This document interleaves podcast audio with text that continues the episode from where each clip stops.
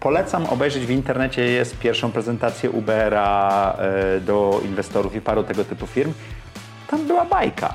Niewiele możesz zrobić, jak wycena spada. Możesz się nie zgodzić na podniesienie kapitału, ale pytanie, co się stanie wtedy ze spółką. Czy ona sobie poradzi bez tych pieniędzy do rozwoju? Większość osób, które u mnie w audycji była jako para, czasami małżeństwo, czasami po prostu przyjaciele, którzy prowadzą firmę, wszyscy powiedzieli, że łatwiej jest w małżeństwie niż byciu wspólnikiem.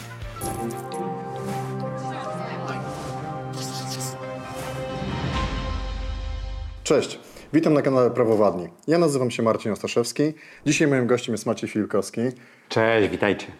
Ciężko takiego gościa zapowiedzieć. Nie wiem, co powiedzieć. Może Maćku, ty sam siebie zaprezentujesz i powiesz gościom i widzom naszym, e, czym się zajmujesz, kim jesteś. To, to, jest, to jest skomplikowane. Słuchajcie, zazwyczaj jak się przez, przedstawiam, to mówię, że od 7 lat jestem emerytem.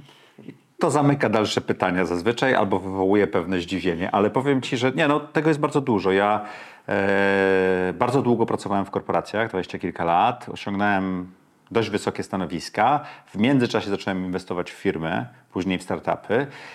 Parę inwestycji bardzo dobrze mi wyszło, dzięki temu mam dochód pasywny, powiedzmy, ten, ten pasywny nigdy nie jest taki w pełni pasywny, o tym pogadamy później, ale dochód, który powoduje, że nie muszę e, pracować, żeby tak z dnia na dzień żyć. E, I pięć lat temu zostałem e, tuż przed pięćdziesiątką youtuberem, podcasterem e, i prowadzę audycję Zaprojektuj swoje życie. I bardzo Was zapraszam. Serdecznie polecamy i chyba od tego zaczniemy. Ja bym chciał, żeby nasi goście też wiedzieli Twoją sylwetkę od samego początku. Jak w ogóle zaczęła się ta historia w inwestowaniu w firmy, bo wiemy, że pracowałeś w korporacji. Jakbyś jeszcze dwa zdania powiedział o tej całej swojej historii biznesowej, pracowniczej, jak to zaczynałeś, jak to wyglądało? Wiesz co, ja miałem taką taką długą, już to wiele razy opowiadałem, więc czasami do, do, twoi widzowie to no, no, mogli tego nie słyszeć. I miałem taką sytuację, że trzy książki wpłynęły dość znacząco na moje życie w takim odstępie tam pięciu, siedmiu lat między sobą. Pierwszą był Bogaty Ojciec, Biedny Ojciec, yy, który, ta książka spowodowała, że Kiyosaki generalnie spowodował, spowodował, że odkryłem, to to jest dochód pasywny w wieku tam 30 lat powiedzmy, ale nie do końca wiedziałem, co z tym zrobić. E, I będąc już w Delu, będąc już prezesem Dela na Polskę, yy, rozmawiałem ze znajomymi, z którymi byłem razem na studiach we Francji i oni tam zainwestowali i jedna taka grupa chłopaków zainwestowała w Hard Rock Cafe, jak się otwierał w Warszawie, tam chyba, chyba dziewięciu, bo ja mówię, ja też tam chciał i zacząłem oglądać, jak to się robi, ale nie bardzo, no, nikt mnie nie zaprosił. Więc zacząłem się mocno zastanawiać, co z tym zrobić. W międzyczasie przeczytałem e, Tima Ferisa, 4 godziny tydzień pracy. Ta książka się chyba już mocno zużyła, ale ta pierwsza, jedna trzecia jest moim zdaniem ciągle wartościowa, mhm. gdzie tak naprawdę to, to bierz rzeczy w swoje ręce i szukaj dróg na skrót. To jest e, wiadomość tej książki. I troszeczkę ta teoria e, Kiyosakiego przełożyła się na praktykę Tima Ferisa. E, I udało mi się zrobić trzy inwestycje, z czego pierwsza była super trafiona, w drugiej straciłem wtedy prawie roczne zarobki, a trzecia wyszła pi razy oko na zero po jakimś czasie. I stwierdziłem, że kurczę, chyba to jest dobra rzecz. I tak udało mi się w kilka firm zainwestować. E, jak kończyłem pracę w korporacjach, ja jeszcze w Samsungu byłem wiceprezesem, to miałem 46 lat i postanowiłem, że właśnie chciałbym bardziej nie tyle w firmy, co w startupy zacząć inwestować. To było wtedy i modne, i miało sens. I stworzyła się taka grupa inwestorów e, wokół grupy Pracuj. Ten fundusz nazywał się Hedgehog, było nas tam dużych kilkunastu, później to dwudziestu kilku. I zaczęliśmy inwestować e, w startupy. Kilka nam się udało trafić. To troszeczkę tak jest, jak inwestujesz w firmy i w startupy, to musisz mieć portfel. Jak masz portfel, to w coś trafisz, a w dużo coś już nie trafisz. Mhm. Ale doinwestowujesz te firmy, którym idzie dobrze, więc niekoniecznie równo się pieniądze rozkładają. I udało, się, udało nam się trafić przede wszystkim chyba w Versum, które potem zostało przejęte przez Booksy i teraz jestem udziałowcem Booksy i też parę innych marek, w których e, no, ten fundusz całkiem dobrze sobie poradził. A oprócz tego w tej chwili inwestuję w jeden startup w roku. Mhm. Zrobiłem sobie takie twarde ograniczenie, że nie więcej niż. Myślę, że to jest szalenie interesujące, szczególnie naszych słuchaczy, że to jest takie pytanie, czy to inwestowanie w firmy, Twoim zdaniem, to jest, e, to jest dochód pasywny lepszy niż inwestowanie przykład w nieruchomości, w najem nieruchomości, bo na rynku teraz w polskim, zwłaszcza polskim mówimy o nieruchomościach, o tych wszystkich flipach, inwestowanie, wynajem i tak dalej.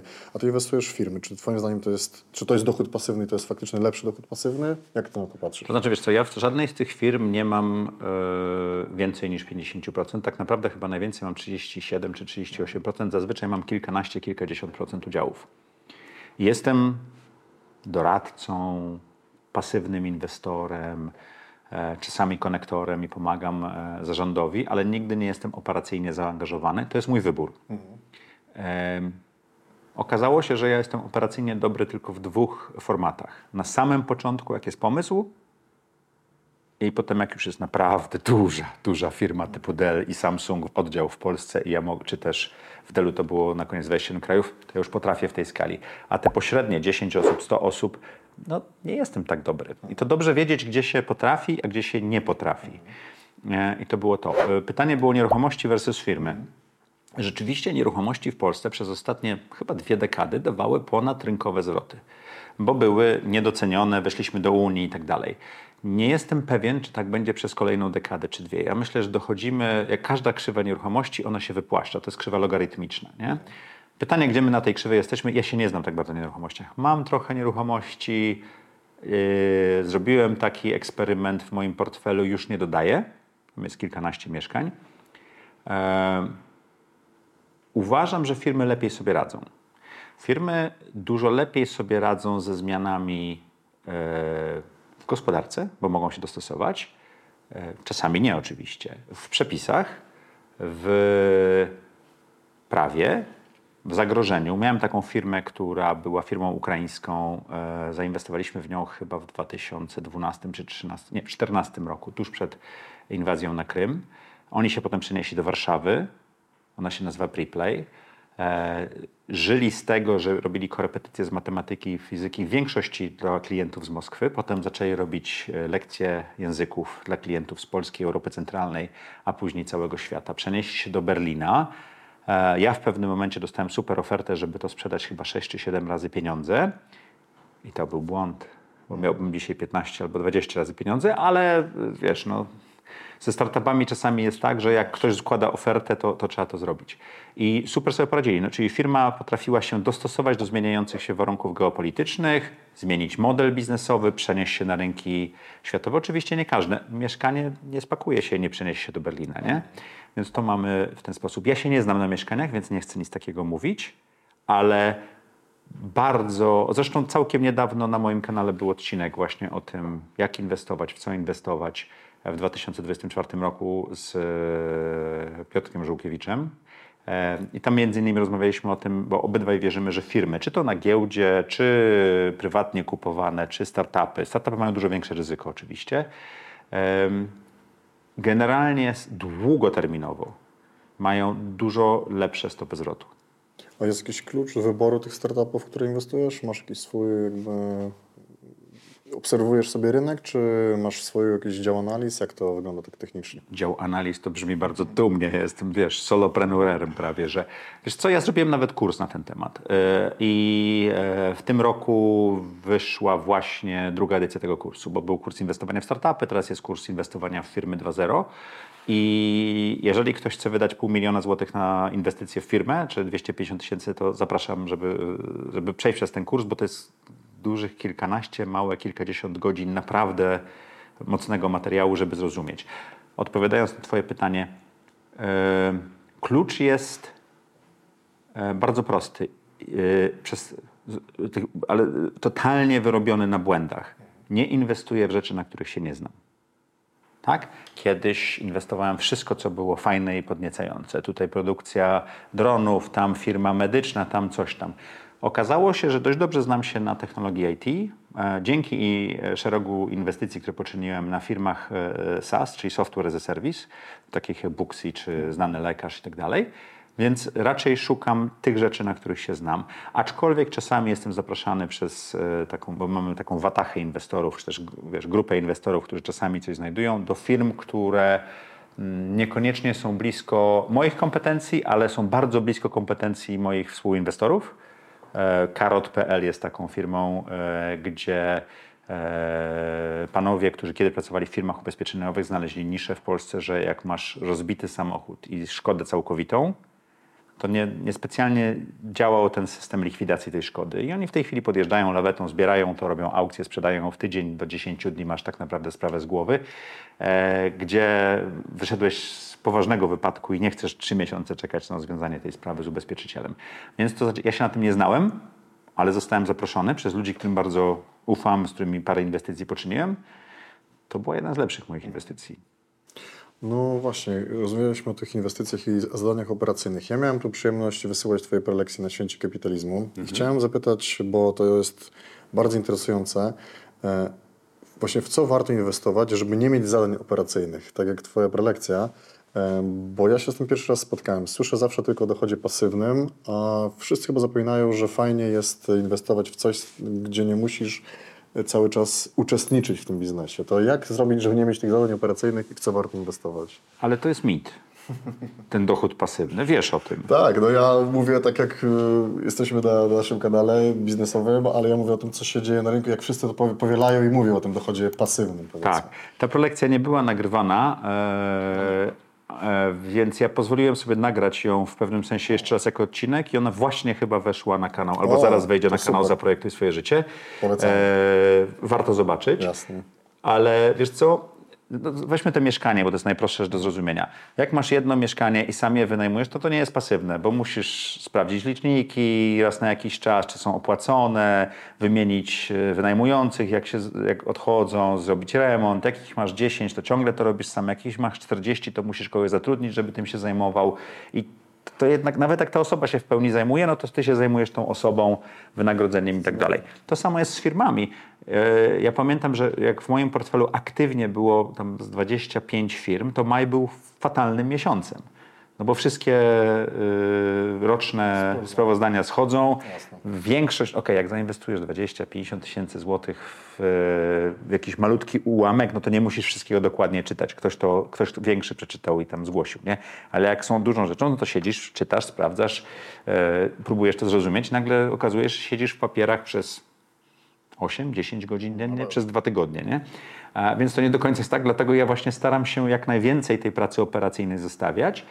Ja mam zresztą zaczerpnięte z mastermindów, które prowadzę od jednego z bardzo mądrych kolegów, e, takie powiedzenie, że e, emerytura to jest brak pracy operacyjnej. Więc dochód pasywny to jest taki mit, że nic nie robisz. Leżysz na plaży, spacerujesz sobie po parku, a pieniądze same wpadają. To nie do końca jest tak, bo ja, wydaje mi się, że jak mamy swoje pieniądze, to to jest coś, o co dbamy i co y, chcemy, żeby dla nas pracowało. Jak chcemy, żeby coś dla nas pracowało, tak jak nasz samochód, to załatwimy mu serwis, myjnie i tak dalej, i tak tak? I to samo z pieniędzmi, więc to jest jakaś praca, ale to nie jest praca operacyjna. Ty nie musisz się zastanawiać, czy towar przyszedł, wyszedł, został zafakturowany i tak. Ty musisz się zastanawiać, czy finansowanie spółki jest dobre, czy zarząd jest właściwy, czy zarząd potrzebuje e, jakiegoś wsparcia do rzucenia, nie wiem, zmiany dyrektora finansowego, czy dodania dyrektora finansowego, firma była za, za mała, e, czy prezes jeszcze ma motywację, żeby to prowadzić. Jeżeli prezes jest wspólnikiem, to porozmawiać również o sprawach właścicielskich. Wiesz, to są tego typu rozmowy, takie trochę z punktu widzenia Rady Nadzorczej w dużym przedsiębiorstwie, ale w małych przedsiębiorstwach to jest taka w cudzysłowie rada doradcza, nie? że tam tego nadzoru jest dużo mniej. I jeżeli to się uda, to ta praca jest, ale ten dochód nie jest pasywny. I to samo z mieszkaniami. Jeżeli mam e, znajomych i przyjaciół, którzy tych mieszkań mają kilkadziesiąt, kilkaset, czy Sławek Muturi, który był u mnie e, w audycji kilkakrotnie e, z firmy Mzuli, on ma chyba kilka tysięcy swoich mieszkań. On je kupował w latach 90. i zbudował firmę wokół tego. Tak? No to w pewnym momencie nie zajmujesz się już tymi mieszkaniami, tylko firmą, która zarządza tymi mieszkaniami. Nie? Jasne, zdecydowanie. No właśnie, a teraz przechodząc do takich rzeczy na styku, będziesz wiedział to najlepiej, inwestorskim a startupowym. Czy mógłbyś opisać swoje doświadczenia związane z negocjowaniem i finalizowaniem e, umów między startupami a inwestorami? No bo będziesz wiedział najlepiej, jak to wygląda. Jak to z Twojej perspektywy wyglądało przez ostatnie lata? No to jest trudne pytanie, długie. Totalnie. no właśnie. E, A ile mamy czasu na nagranie? No, postaramy się wysłuchać pewnej odpowiedzi, myślę, że naszych jednak słuchaczy to w tej, w tej części y, kursu inwestowanie w firmy, gdzie jest ta część prawna, to jest chyba 4 czy 6 godzinny materiał, więc y, spróbujmy to w 15 minut, tak? Albo w 5. Generalnie startup, który... Startup jest bajką, opowiastką. I ludzie, którzy uwierzą w tą bajkę, wyłożą pieniądze. Niektóre z tych, tych marzeniem, może jak ktoś chce, żeby było ładnie, niektóre z tych marzeń stają się prawdą, a prawda staje się firmami, a niektóre pozostają w książkach z bajkami. Nie? I teraz na samym początku, jak firma powstaje, no to jest pomysł na produkt, na sposób działania i tak dalej. Ten pomysł jest zderzany najpierw z founderami, założycielami, czy oni sobie z tym poradzą, a potem z rynkiem. Ten proces czasami trwa rok, czasami 4 lata, to, to różnie bywa. No ale ten, te, te, ten byt musi jakoś żyć, więc potrzebuje na to pieniądze. Później, jak zaczyna działać, no to zaczyna zbierać pieniądze z rynku. W momencie, kiedy za, zbierze pieniądze na tyle, żeby siebie utrzymać, czyli tak zwany break-even point, już jest trochę spokojniej i teraz sterujesz, jak szybko chcesz rosnąć. Czy bierzesz więcej pieniędzy od inwestorów i rośniesz szybciej, czy bierzesz więcej pieniędzy od klientów i rośniesz trochę wolniej, nie? I tak to działa. I teraz zależy, gdzie jesteś w startupie, taką masz siłę negocjacyjną. Jeżeli twój startup ma 2-3 lata, rośnie 30% miesiąc do miesiąca, to idziesz do inwestorów i jest ich kolejka i ty im mówisz, jak to będzie działało, tak? Jeżeli, tak jak ja inwestuję w startupy, sam, bardziej w pomysły bardzo często, em, no to tak naprawdę poza tą bajką nie ma nic. I przez pierwszy rok ja pracuję z, z tym jednym startupem w roku, regularnie, co najmniej raz w tygodniu, z chłopakami i dziewczynami, którzy tam to robią i buduję produkt, bu- buduję MVP, buduję market fit, żeby on mógł spróbować pójść do rynku, zobaczyć jak to zadziała i potem szukamy inwestorów, którzy nam pomogą przyspieszyć rozwój. Więc ty, na tym początkowym momencie jest to bardzo łatwe do inwestowania, do negocjacji z mojej strony, no bo ja tylko wchodzę nie, w nierynkowe deale dla mnie, tak? Bo wybieram jeden startup, gdzie ja mogę mieć nierynkowy deal. Ale ten moment, kiedy zaczyna startup y, szukać pieniędzy i szukał pieniędzy od funduszy inwestycyjnych, to jest tam, gdzie zaczynają się wszystkie pułapki. Bo jeżeli myślimy o spółce, to myślimy tam wspólnicy dzielą się porówno albo nie porówno, spółka ZOO to jest całkiem ok. Ale potem zaczynają się kupa zapisów, które założyciele czy młodzi przedsiębiorcy często nie rozumieją w pełni. Tak? Liquidation preference, czyli my damy ci pieniądze i mamy tam 10 czy 20%, ale jak będziemy sprzedawali, to najpierw nam oddasz pieniądze, a potem się dzielimy tak jak, tak jak są udziały. Czyli w pewnym sensie ty nie dostajesz swoich 40 czy 60%, które masz jako założyciel, czy grupa założycieli, tylko dostajesz to, co zostanie po oddaniu tego włożonego kapitału. To taki przykład, tak? E, czy też jest, jest, takich zapisów jest bardzo dużo, więc posiadanie wsparcia prawnego, bo e, też bardzo często e, startupy popełniają jeden bardzo prosty błąd. A to inwestor ma prawnika, to nie musimy za niego płacić, to zrobimy. Nie. Bardzo dobrze dla inwestora. Bardzo dobrze dla inwestora.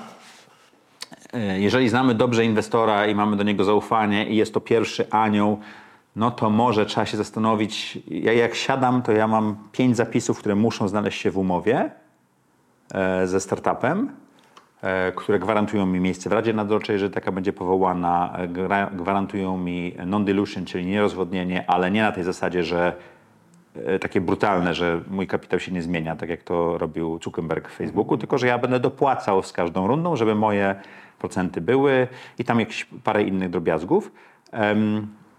Co powoduje, że ja wiem, że ja z tym startupem staram się być na 10 lat. Do momentu, kiedy oni staną się solidną firmą i albo będą mi wypłacali dywidendy, albo zrobią exit.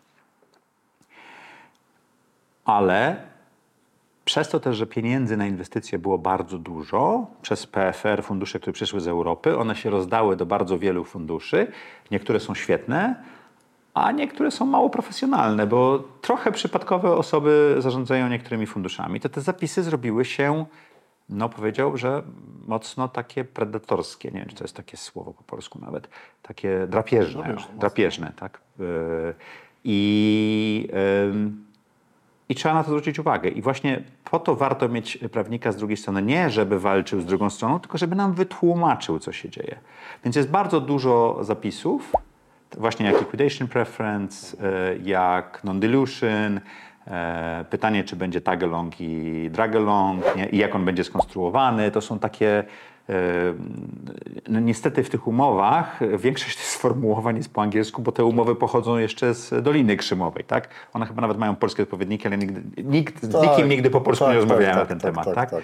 I tych, umu- tych, tych zapisów, zapisów jest bardzo dużo. Ja nie jestem prawnikiem, ale wiesz, dla mnie pracują efektywnie, czy ze mną, bo to nie dla mnie, trzy kancelarie. To zależy w którym momencie, a jak dodać jeszcze nieruchomości, to cztery, tak? W którym momencie procesu, czy ja kupuję, czy ja sprzedaję, czy jest jakieś duże podniesienie, czy tam z nieruchomościami coś się dzieje. I to jest po prostu potrzebne. To, co Maciek mówił, przenosząc na kanwę naszego polskiego prawa, to właśnie wszystkie podwyższenia kapitałów, te rozwodnienia, dopłaty i tak dalej, to zachęcam naszych startupowców do sięgania do KSH, kodeks spółek handlowych, ale może zamieścimy nawet w opisie filmu parę, Tak. parę, parę artykułów ważnych. Ale jeszcze przechodząc do Ale samych... nie jest, przepraszam, że ci przerwę, nie jest rolą foundera znać KSH. Rolą absolutnie. foundera jest umieć prowadzić dialog z e, mecenasem, którym pracuje. Oczywiście, to absolutnie. Ale właśnie jeszcze przechodząc do samych startupów, bo o, i o, jakby oceny wartości tych startupów, to ja mam takie poczucie, że bardzo dużo startupów na początku tej drogi biznesowej e, niewłaściwie wycenia swoją wartość. Ty masz lepsze doświadczenie. Co wpływa na wartość tej, tego startupu na początku? Jakie są błędy? E, Czy umiejętnie, czy nieumiejętnie oni, oni oceniają tą swoją wartość tego swojego biznesu? Jak ty to widzisz z perspektywy no, Zmieniły się koszt pieniądza. Stopy procentowe na całym świecie poszły do góry, koszt pieniądza poszedł do góry. Inwestorzy mają inne alternatywy, żeby swoje 8, 10, 12% zarobić. Dużo bezpieczniejsze niż e, venture capital, czyli kapitał podwyższonego ryzyka, w tym startupy. No i co się stało z pieniędzmi? Pieniądze poszły sobie tam, gdzie jest dobry zwrot, a większe bezpieczeństwo. I nagle jest bardzo dużo startupów, które mają teraz problem z zebraniem pieniędzy. I te rundy rzeczywiście były bardzo wysokie, bo tak wyceniał rynek i można było sobie pozwolić, bo pieniędzy, między innymi pieniędzy rozdysponowywanych przez PFR i inne instytucje, było tak dużo na rynku, że można było się załapać.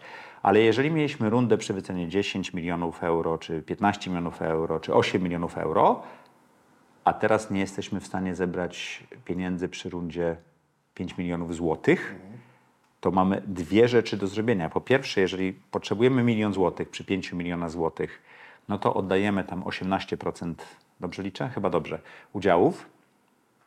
E, jeżeli oddajemy to, to oddajemy duży kawał biznesu za dużo inną.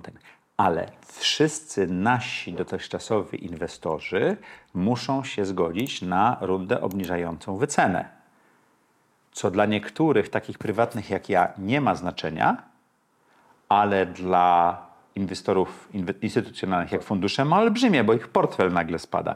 I tutaj mogą zacząć się różne rzeczy. E, Wiesz co, ale to jest to, co powiedziałem. Są bardzo proste metody wyceniania startupów, które już sobie radzą. Tak? I Weźmy SaaS, czyli Software as a Service. Tam się patrzy na MRR, czyli miesięczny przychód z subskrypcji. Tam się patrzy na CAC, czyli koszt, y, cu- Customer Acquisition Cost, koszt pozyskania klienta, na churn rate, czyli ilu klientów odpada. Jest parę takich rzeczy i jest takie proste równanie, pewne mnożniki, które w danym momencie na świecie mniej więcej są. Czasami to jest, kiedyś to było 120 razy MRR, w tej chwili to jest bardziej 60, czyli wyceny spadły o połowę efektywnie i to możesz powiedzieć, że tyle jest warta spółka. Tam z, z pe- pewnymi rzeczami. Ale jak masz tą bajkę na początku, to marzenie, to wiesz, troszeczkę jaka jest okładka tej książki. Tam w środku są puste strony, tam naprawdę nic nie ma. Nawet nie ma spisu treści, ale jak okładka jest dobrze zrobiona, to można zrobić. Ja polecam obejrzeć w internecie, jest pierwszą prezentację Ubera e, do inwestorów i paru tego typu firm. Tam była bajka. Ale umówmy się, że Uber miał pierwszy kwartał zyskowny w 2023 roku dopiero. A tak to leciał na stracie cały czas. Więc różnie to zadziała. Ym, y, przepraszam, odpowiedź na Twoje pytanie będzie taka, jak prawnicy zazwyczaj udzielają. To, zależy. To zależy. Tak myślałem właśnie. No, to, są, to, to są trudne rzeczy. Ja sam jestem e, inwestorem w jednej spółce, która przed COVID-em była warta X, a teraz jest na dużo mniej Nie X. można inwestować w jedną spółkę. Miałem wtedy akurat e, dwa takie pomysły. E, Trzeba inwestować w portfel no, 8-10 ba- Bardziej spółek, to była zabawa w inwestowanie niż w Okej. prawdziwe inwestowanie. Ale wokół prawa. A, już nie będę tutaj mówił na antenie, porozmawiamy już może poza kamerami. Ale nie robiłeś firmy, która automatycznie robi kanapki na przykład. Okej, bo ja miałem parę takich szalonych pomysłów. Do tej pory macham do tych moich pieniędzy, które odjechały No, pociągiem właśnie, daleko. Właśnie. Ale wracając jeszcze do, do naszych pytań takich e, dla naszych słuchaczy. mm, A co będzie, jeżeli mamy niedokładną wycenę e, w trakcie tej umowy inwestycyjnej z e, inwestorem? Co wtedy, jeżeli nam startup się źle doszacował? Czy, czy kto jest jakby bardziej tutaj poszkodowany potem w cudzysłowie w dalszej kolejności? Czy wy jako inwestorzy, czy te startupy? Jak to wygląda? Do momentu, kiedy nie sprzedasz spółki, nikt nie jest poszkodowany. To po pierwsze. Po drugie, zdarza się, i ja na przykład miałem jedno takie wyjście, że wyszliśmy chyba za 67 groszy na złotówce zainwestowanych pieniędzy. Tam mieliśmy liquidation preference, e, więc e, founderzy nie dostali z tego nic, ale spółka w pewnym to się nazywa acqui-hire, piękny e, kalifornijski termin, czyli e, zakup firmy z zatrudnieniem founderów. Efektywnie e, inwestor spłacił, ten nowy inwestor spłacił starych inwestorów za sześć- 67% tego, co włożyli po 5 latach, czyli straciliśmy 33%, ale cieszyliśmy się, że odzyskaliśmy, a chłopacy dostali job, dostali pracę. E, I to się może zdarzyć, ale jak jest kolejna wycena i spada ta wycena, to wiesz, ja to porównuję zawsze do wyścigu e, psów, tak? To są już u, Przemka Górczyka próbowałem, to nie są, to są chyba wyżły, tak? Te, które, greyhoundy, które biegają. Tak? Wyżu czy hard? Właśnie, wyszły czy hardy? Tam już ktoś, w, w, ktoś już w za- komentarzach, poprosimy o komentarz, ktoś w komentarzach napisał, ale ja nie zapamiętałem. I wiesz co? I tak naprawdę dwie rzeczy.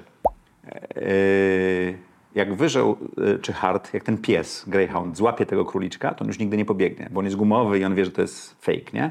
Ale yy, założyciele tego nie wiedzą, więc zasuwają. Ale ty nie wiesz, który dobiegnie do mety pierwszy. Bo one po drodze potykają się, bo one po drodze zasapią się, muszą zwolnić. I czasami ten ostatni jest tym pierwszym e, ze startu i tak dalej. I to jest 5, 7, czasami naście lat do momentu, kiedy możesz zrealizować exit. Mi się najszybciej chyba udało zrealizować exit po 2,5 roku. On nie był jakiś rewelacyjny, to były dwa razy pieniądze. Za relatywnie niedużą sumę i tam efektywnie ci, ci mniejsi, tacy jak ja, byli po prostu wyciskani przez, przez większych. Ale no, jeżeli pieniądze są, jeżeli pieniądze są w grze, to jeszcze ciągle mogą wrócić. Niewiele możesz zrobić, jak wycena spada. Możesz się nie zgodzić na podniesienie kapitału, ale pytanie, co się stanie wtedy ze spółką. Czy ona sobie poradzi bez tych pieniędzy do rozwoju? Są też, tylko do- dodam jeszcze, są też takie sytuacje i parę z moich spółek już takich większych, inwestorzy powiedzieli, że nie będzie kolejnej rundy. To są spółki, które już mają multimilionowe, nawet dziesiątki, nawet jeżeli nie setki milionów złotych obrotu, ale rosły bardzo, bardzo szybko. I inwestorzy mówią, zwolnijcie wzrost, obetnijcie zatrudnienie i dojdźcie do break-even pointu, czyli bo firma już jest w stanie się utrzymać pod warunkiem, że będzie rosła trochę wolniej. Więc nie, nie potrzeba dosypywać pieniędzy. To też jest dobre dla spółki, bo ona się staje bardziej efektywna wtedy. A powiedz takie dwa pytania zasadnicze teraz pod kątem też e, startupów, firm. Czy masz takie jakieś swoje teraz e, w głowie zastrzeżenia, ograniczenia w umowach między sta, startupami a funduszami, które mógłbyś przytoczyć, takie przykłady, które warto, na które warto zwrócić uwagę? Mówisz o tych swoich pięciu punktach, które ty wpisujesz w umowę, ale czy Wiesz masz co, takie, to, to, które... to, to za dużo szczegółów i nie wiem, ale powiem wam jedną rzecz. Bardzo dokładnie trzeba wybrać fundusz. Zdarzyło mi się ze dwa razy zaprosić do inwestycji fundusz, który potem okazał się taką kotwicą w każdej decyzji. Tak? Że y, nie partycypował w kolejnych rundach, y, przeprowadzenie rundy czy jakiejkolwiek zmiany w spółce to, to nie trwało kilka tygodni, tylko trwało miesiące albo kwartały i tak dalej. Więc to troszeczkę ze wspólnikami jest tak jak z ludźmi, którzy wskakują do naszego łóżka. Nie? Dobrze trzeba się zastanowić, czy chcemy się z nimi przespać. E, I zresztą większość osób, które u mnie w audycji była jako para, czasami małżeństwo, czasami po prostu przyjaciele, którzy prowadzą firmę, wszyscy powiedzieli, że łatwiej jest w małżeństwie niż byciu wspólnikiem. I, a teraz wyobraź sobie, że nie jesteś wspólnikiem z osobą, tylko z podmiotem, w którym są osoby, które mogą się wymienić, tak dalej, tak dalej. Zaczyna to już trochę wyglądać jak e, pewien kanał na, e, na internecie, tak? I zastanawiasz się nad tym, co zrobić. Więc nie, nie przypomnę sobie tak z góry, z góry zapisów, ale jest wiele rzeczy, które fundusze nie chcą, e, żeby się działy. I one mogą mieć sens na początku, a później stają się e, problemem. A takie jakieś rady dla startupów, jakich pułapek unikać? Masz coś takiego w głowie? Nie brać pieniędzy z, od inwestorów, tylko brać je z rynku. Tak zbudować, tak zbudować model biznesowy i tak rozwijać produkt, żeby jak najmniej pieniędzy brać od inwestorów, a najlepiej wcale. Pieniądze od klientów są dużo tańsze. Tylko to jest trudne na początku w startupach, żeby też nie brać jakichś finansowań tym. Nie róbmy startupa, tylko startupu, tylko zróbmy firmę. To, Ale zobacz, co robi Elon Musk, nie? Abstrahując od tego. On w tej chwili chce wysłać ludzi na Marsa. Żeby to sfinansować, zrobił Starlinka. I Starlink mu zarobi na to. Więc wiele software house'ów na przykład tak zrobiło, że miało software house, czyli efektywnie wynajmowanie ludzi, nie? A w międzyczasie za te pieniądze wytworzyli produkt jakiś software'owy, który zaczynają sprzedawać, który w pewnym momencie, co lepsze software houses super sobie z tym poradziły. Niektóre trafiły w produkt, niektóre nie, to też jest trudne, tak? Ale nie potrzebowało pieniędzy od inwestorów, wzięły pieniądze ze swojej firmy. To też jest do zrobienia. a jak mówisz już o tych inwestorach, żeby też przybliżyć jakby schemat działania e, startupów, czy jeżeli inwestujesz, mówisz, że idziesz na, chcesz się związać na 10 lat, czy, czy czekasz aż startup na przykład e, sfinansuje się, masz swój produkt i wchodzi na przykład na e, New Connect, na giełdę i na tym momencie wychodzisz, robisz exit, czy wychodzisz jeszcze w jakiś takich momencie, kiedy oni wcale nie wchodzą na, na giełdę? W jakich momentach jakby warto, warto wyjść? Albo jak Problem z wejściem na giełdę jest taki, i to mi się zdarzyło parę razy, że jeżeli wejdziesz na giełdę, no to masz lock-up. Zazwyczaj na 12 miesięcy. Czyli ty jako inwestor nie możesz przez 12 miesięcy sprzedać. No i wchodzisz tam za 12, 15, 82 zł za akcję i weźmy te 82 zł za akcję, jesteś cały szczęśliwy, nie? Kończy się lock-up, w ciągu jednego dnia już możesz te akcje sprzedać za 20 zł, no bo wszyscy nagle chcą sprzedać. y, Popyt i podaż na giełdzie, szczególnie y, w Polsce, a szczególnie na New Connectie, to są bardzo płytkie, to są bardzo płytkie rzeczy. Ja nie jestem faworytem wchodzenia na giełdę firm. Ja zresztą odszedłem na przykład z rady nadzorczej bardzo dużej spółki w momencie, kiedy postanowiłem wej- wejść na giełdę. Kiedyś byłem w giełdowych spółkach, spółkach w radzie nadzorczej. Ja uważam, że giełda z jednej strony poprawia ten corporate governance, za- zarządzanie w pewnych obszarach, ale utrudnia bardzo dużo innych rzeczy. Jeżeli mamy spółkę tam 100 czy 200 milionów złotych, to ta giełda nam nie jest do niczego potrzebna.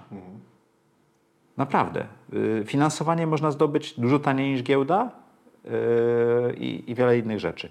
Więc ja staram się nie robić, jeżeli mam wpływ na to, czasami nie mam wpływu na to, to staram się nie robić exitów. Zdarzało mi się, że spółka wchodziła na giełdę i ja wolałem sprzedać z jakimś dyskontem do tej ceny, która miała być na giełdzie, 20-30%, te udziały przed wejściem na giełdę, bo ktoś chciał to zrobić, kupić i potem wejść na giełdzie, niż być zlokowanym na rok i potem nie, wie, nie wiedzieć, za ile sprzedamy. No, Nie? wiem o co chodzi.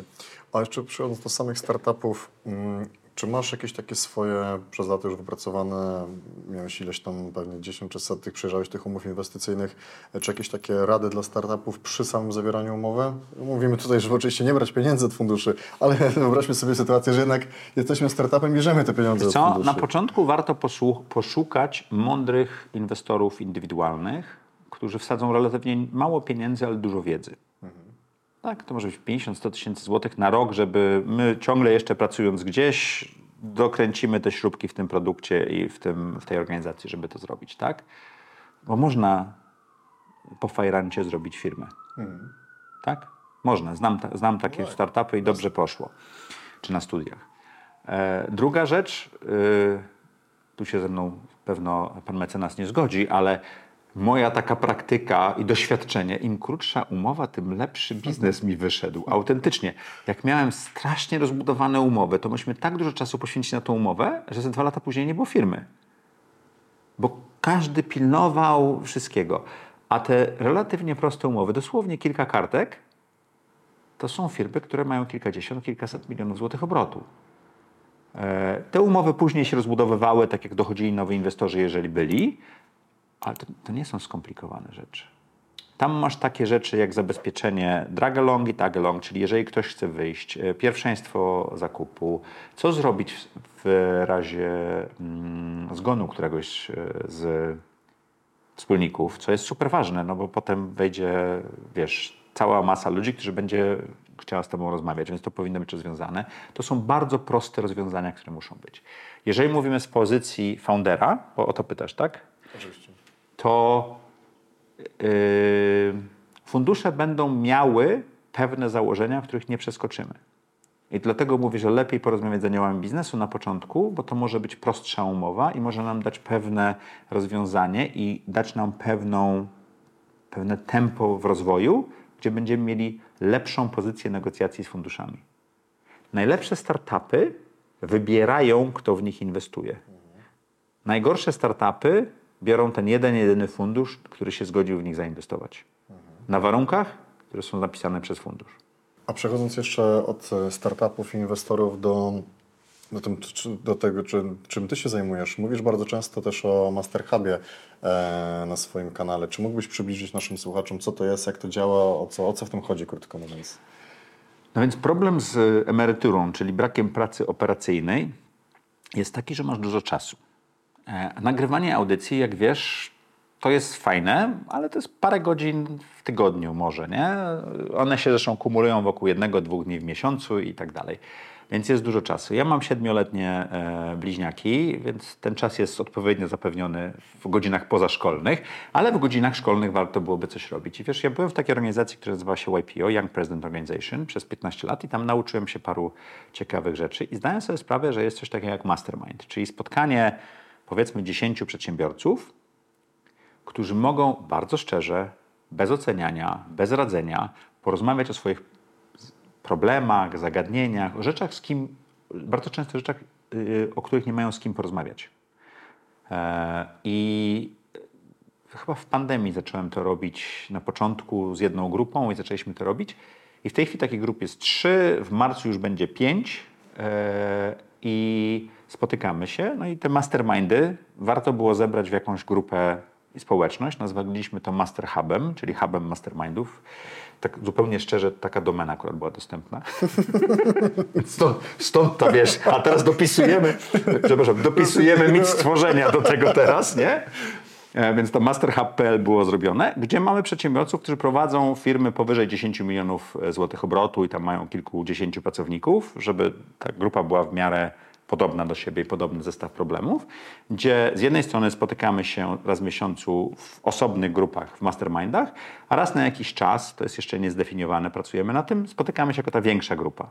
I na przykład będziemy robili konferencję 29 lutego, Życie po exicie, czyli jeżeli masz firmę i chcesz ją sprzedać, no to możesz przyjść. I wszyscy masterhubowcy yy, tam będą i ci, którzy już są, i ci, którzy nie, niebawem będą. E, Z bardzo prostej przyczyny, że dla nich to jest super interesujący temat. I na tej konferencji będzie nie tylko jak sprzedać firmę, ale również czy sprzedać firmę, ale również jak już sprzedasz firmę i masz te 8, 9, czasami 10 zer na koncie, jak żyć Co dalej? co dalej, nie? Bo nagle się okazuje, że ty przez dwadzieścia kilka lat, będąc super dobrym przedsiębiorcą, nauczyłeś się pracy operacyjnej. A teraz musisz zostać inwestorem. Czym innym jest być przedsiębiorcą, czym innym jest być- właścicielem, a czym innym jest być inwestorem. I każdy przedsiębiorca operacyjnie pracuje w firmie. Właściciel stworzył firmę w taki sposób, że jego menadżerowie, zarząd są w stanie ją prowadzić i on tylko ma ten nadzór właścicielski, pracuje nad firmą, a nie w firmie, tak bym to nazwał.